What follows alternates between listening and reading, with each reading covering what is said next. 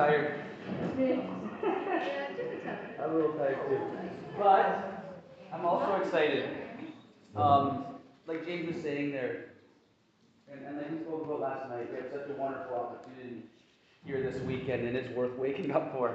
Um, and just to start, I, I really want to try to encourage us today, like I did last night, and, and as we continue through the weekend. And, and hopefully, this will be a habit anytime you step into a moment where you have an opportunity to, to, to learn to reflect, uh, especially when those opportunities are directly related to your, your walk with Jesus.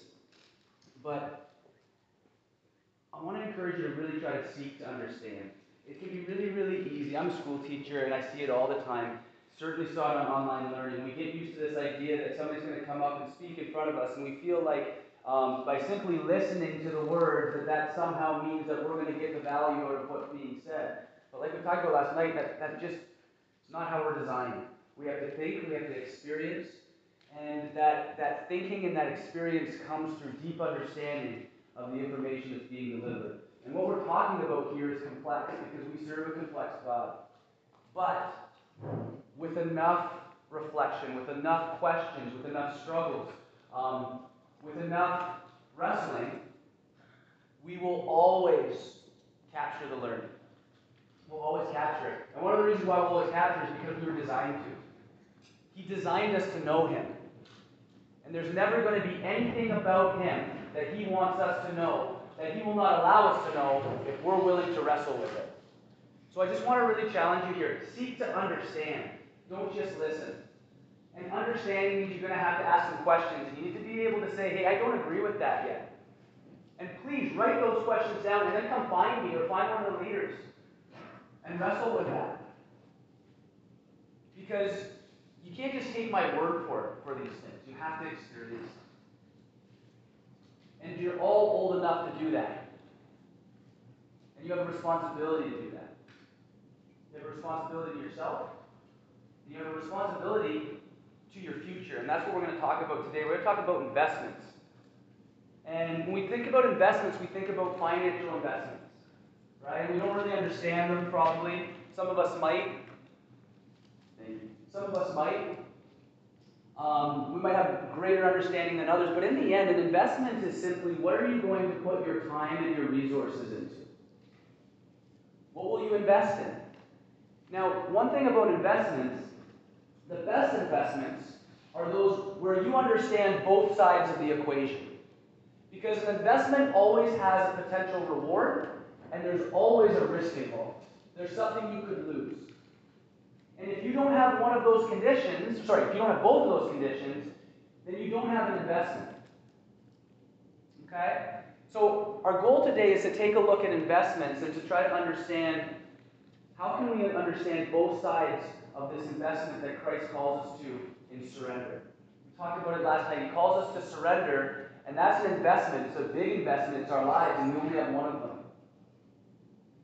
And so we want to make sure that we're understanding both sides of the equation. What do we have to gain? And what do we have to give up? What will we get? And what will it cost us? And once we understand both sides, we can make a reasoned decision. And that's why it's important for us to understand what we're talking about and not just listen to it. Because you only have one life. And you will invest it. And if you're not intentional in how you're going to invest it, you will almost certainly invest it in your own selfishness. Because that's something you can clearly see. And so we're going to take a look at a story of the rich young ruler. And this was a young man that came up to Jesus when Jesus was on earth during his ministry. And he was rich, he was young, and he had power. So basically, he had what the world says we should value. And I'm going to read this to you, but something I want you to understand is he was not content. And we know that because he came asking Jesus for more. Right? He was rich, he was young, and he was powerful and he still came asking for more. He wasn't content. And so we're going to see what Jesus said. A certain ruler asked him, asked Jesus, Good teacher, what must I do to inherit eternal life? Why do you call me good? Jesus answered. No one is good except God alone. You know the commandments.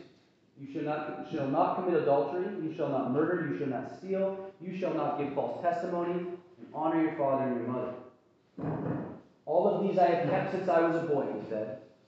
When Jesus heard this, he said to him, You still lack one thing.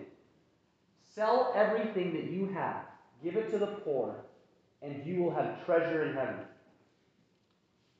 Then, once you've done that, come and follow me, Jesus said. When the rich young man heard this, he became very sad. He, he was very wealthy, and he left sad. Jesus looked at him and said, How hard it is for the rich to enter the kingdom of God. Now, a lot of us, we look at that story and we think that Jesus is saying we have to give up everything that we have, absolutely everything we have. We have to make ourselves poor. We have to surrender the things that we love in order to follow Jesus. It's like one of these things where it's like it's an either or, um, whereby you either surrender everything and just follow Him in poverty, or you can live a life of prosperity and try to take care of yourself here in the world. And this is not at all what Jesus is saying. What Jesus said is that he was still lacking, the rich young ruler was still lacking one thing. And that one thing was not giving up everything. The one thing was that he didn't have Jesus. And Christ was calling him out in that moment for what actually had his heart. What had that rich young ruler's heart is actually what has a lot of our hearts in here. And I've certainly been guilty of it. It's our stuff, it's our status, it's our number of followers on social media, it's how people look at us, it's the money that our family has, or it's the lack of money that our family has and how we feel about that. We look at all these different things that the world says that we should value, and those things capture our hearts and they capture our attention. And Jesus was calling out the rich young ruler in that moment. He was basically saying this You're coming and you're asking me what you can do to gain eternal life. You're asking me, What benefit, Jesus, can you provide for me? And the truth is, you're not really asking me for me. You're asking me, how can I hold on to everything that I have and still have you? And Jesus calls him out and says, That's not how I work. And we see this everywhere in the world around us. Wherever you look, we look at politics. People are making decisions that will benefit them so that people will look at them in a favorable manner, get their votes. When you look at sports, we look at selfish athletes who are just trying to stay healthy long enough and perform well enough, just long enough that they can get that big contract and then they can relax. We look at musicians who are trying to make it. They're traveling North America and the world trying to make it, and they just think that if they could just make it, somebody could, just a right uh, record label could just find them and notice that they have talent and they'll make it, and then they'll have arrived, and then they'll have the status that they want. And each and every one of those people is a rich young ruler because something else has captured their heart, and it's not Jesus. And the way we can know that is by looking at what we truly invest in when we invest in those things in this world. And we can notice that by looking at the status of our hearts. See, the rich young ruler left sad because he found his identity, and that's a big word that we use nowadays, right? You probably hear it all the time in school identity. And it is a powerful word. But his identity was in the fact that he had money, people knew it. And he had power, and people knew it. And people respected him for it. He didn't want to give that up. And see, he didn't want to give it up. He didn't want to make that investment because he understood very clearly what he had. And when Jesus called him out, he didn't completely understand what Jesus was calling him to. So he left sad thinking, I've got to give up everything. He didn't understand what Jesus was saying he could gain. So I want to think for a moment when we invest in the things of this world, this is actually what we're choosing to invest in. So, uh, and I actually have to challenge right now to think about what if there was one thing I said to you right now, you know, if you could choose one thing to pursue and you knew for certain you wouldn't fail at, you would become world class at, what would that thing be? Think about that for a moment. When I was your age, it was a competitive golf. I wanted to be a professional athlete. For some of you, it might be I want to be a doctor one day. For some of you, it might be I want to be a mom or a dad. And the thing is that none of those things are bad things. Even the rich young ruler's money and power wasn't a bad thing. What wasn't good was that they held his heart. And I think if we're being honest today, truly honest, that thing that you're thinking about right now, if you're truly honest, and I'm truly honest, I think we'll realize that those things do have our hearts to a degree.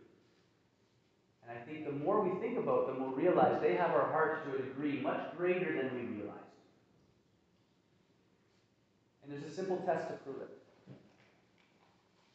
When are you most happy doing those things? As a golfer, I was most happy when I was playing well. As a student, you're probably most happy when your marks are good. On social media, you're most happy when people hit the follow up. Every single one of those things points to these things.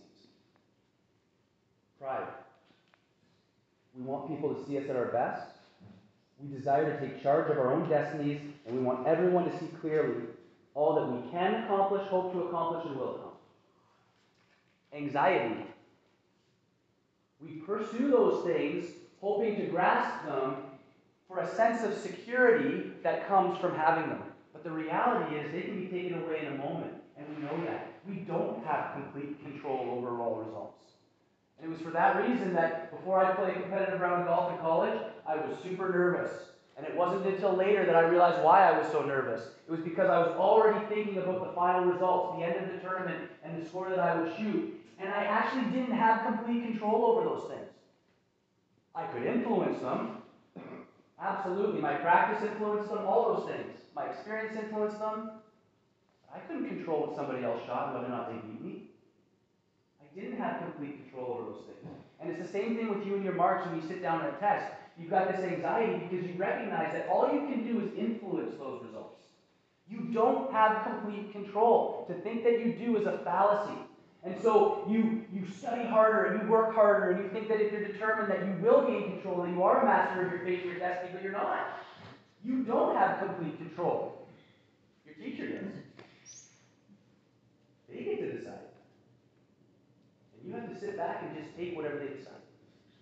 And life does that to us over and over and over again. And so the rich young ruler is trying to find all his satisfaction in his money and his wealth and his power. But reality is all based on that foundation of insecurity, like we talked about last night, because you don't have complete control over it. It can be taken away at any moment. Impatience. We're impatient because we want what we want, we want to get it quickly. Envy. We look at people who have more than us or doing better than us, and we want it. And it, it festers at us. And it increases our anxiety because of the fact that we realize they have what we want. We can't control it whether we want to admit it or not. And we lack self control.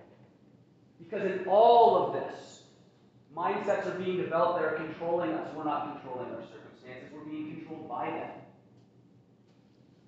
And that's why the rich young ruler left sad.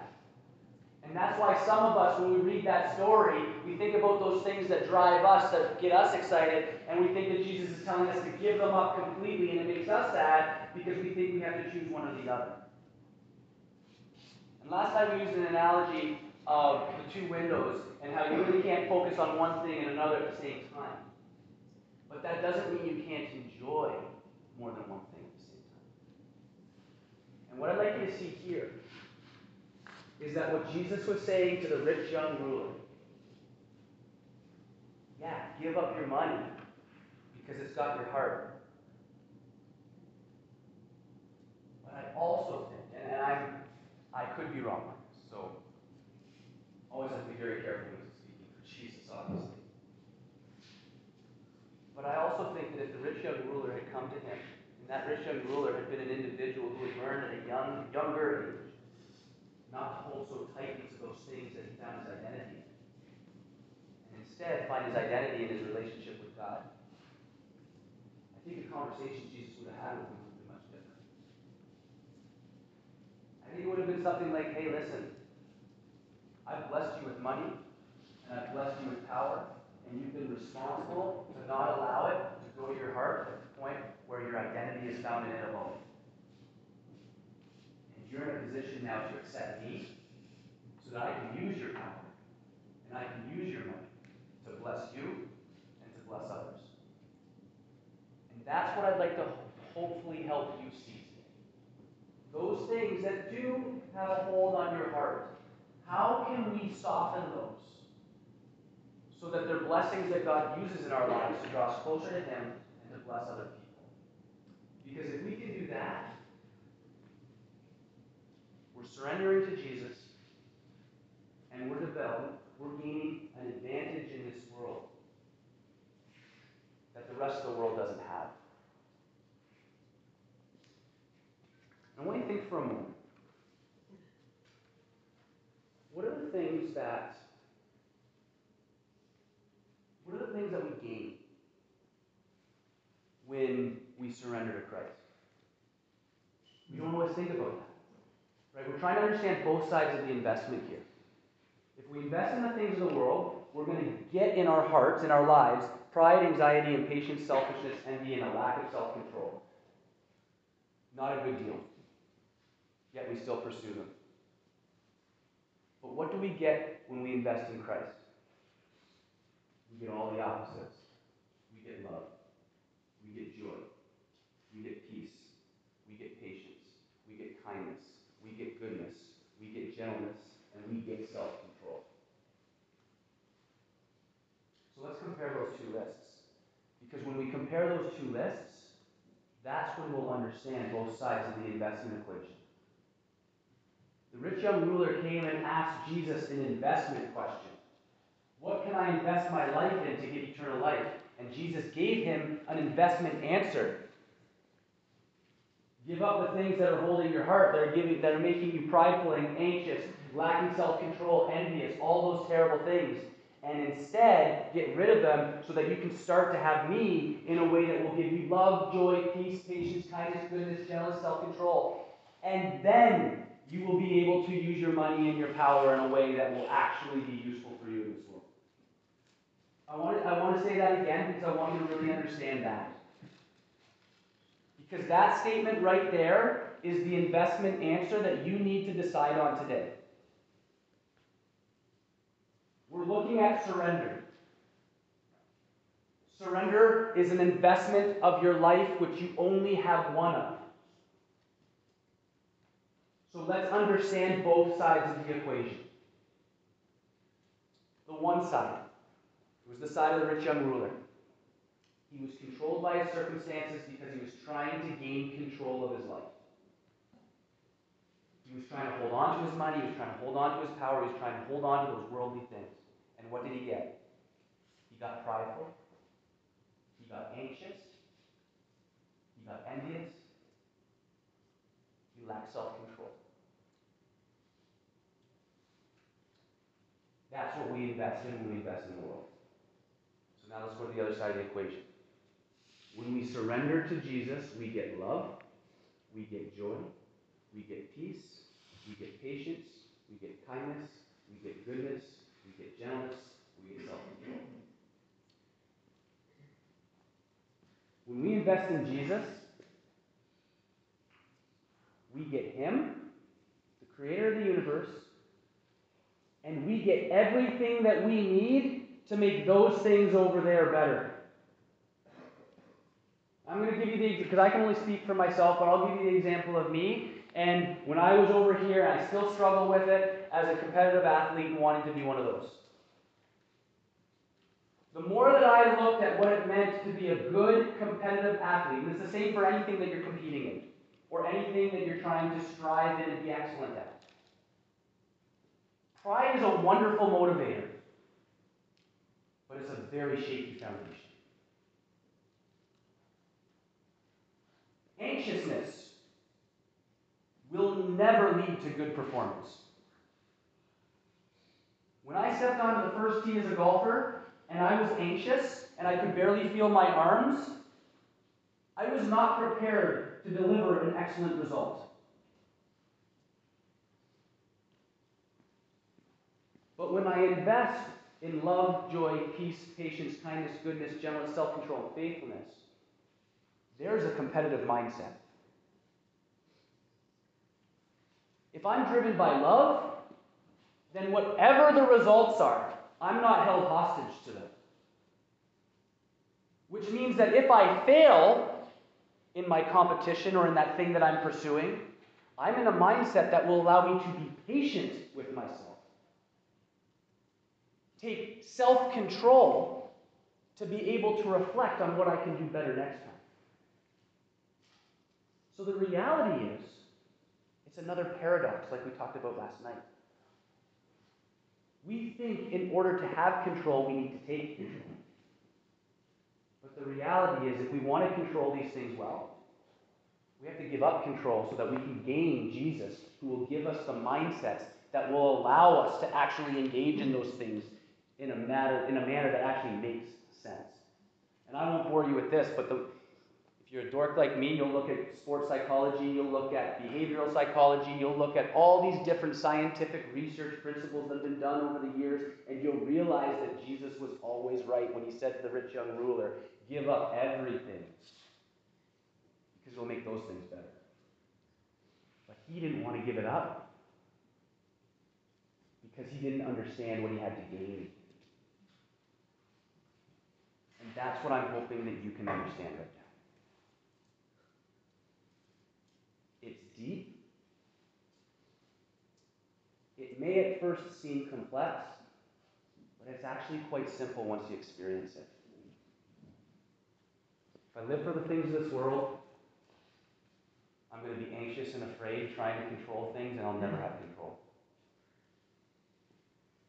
If I surrender to Jesus, I become the type of person who can engage in those things well but you can't take my word for it. I hope you'll take Jesus' word for it.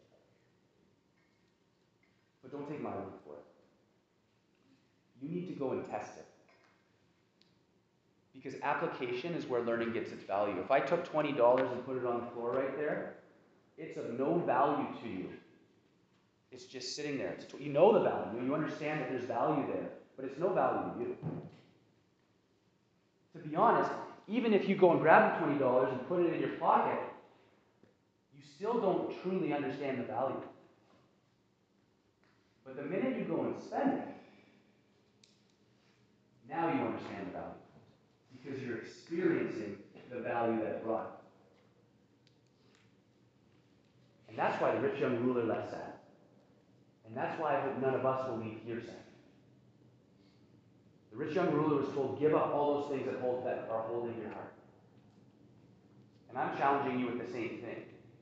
Those things that you think you really, really, really want. I'm telling you, I think they're controlling you because I know that they control all of us if we're not careful. But you will not understand the value until you actually surrender. And that can be really hard and it's going to be a lifelong process. But it's worth it. And I hope that you understand it's worth it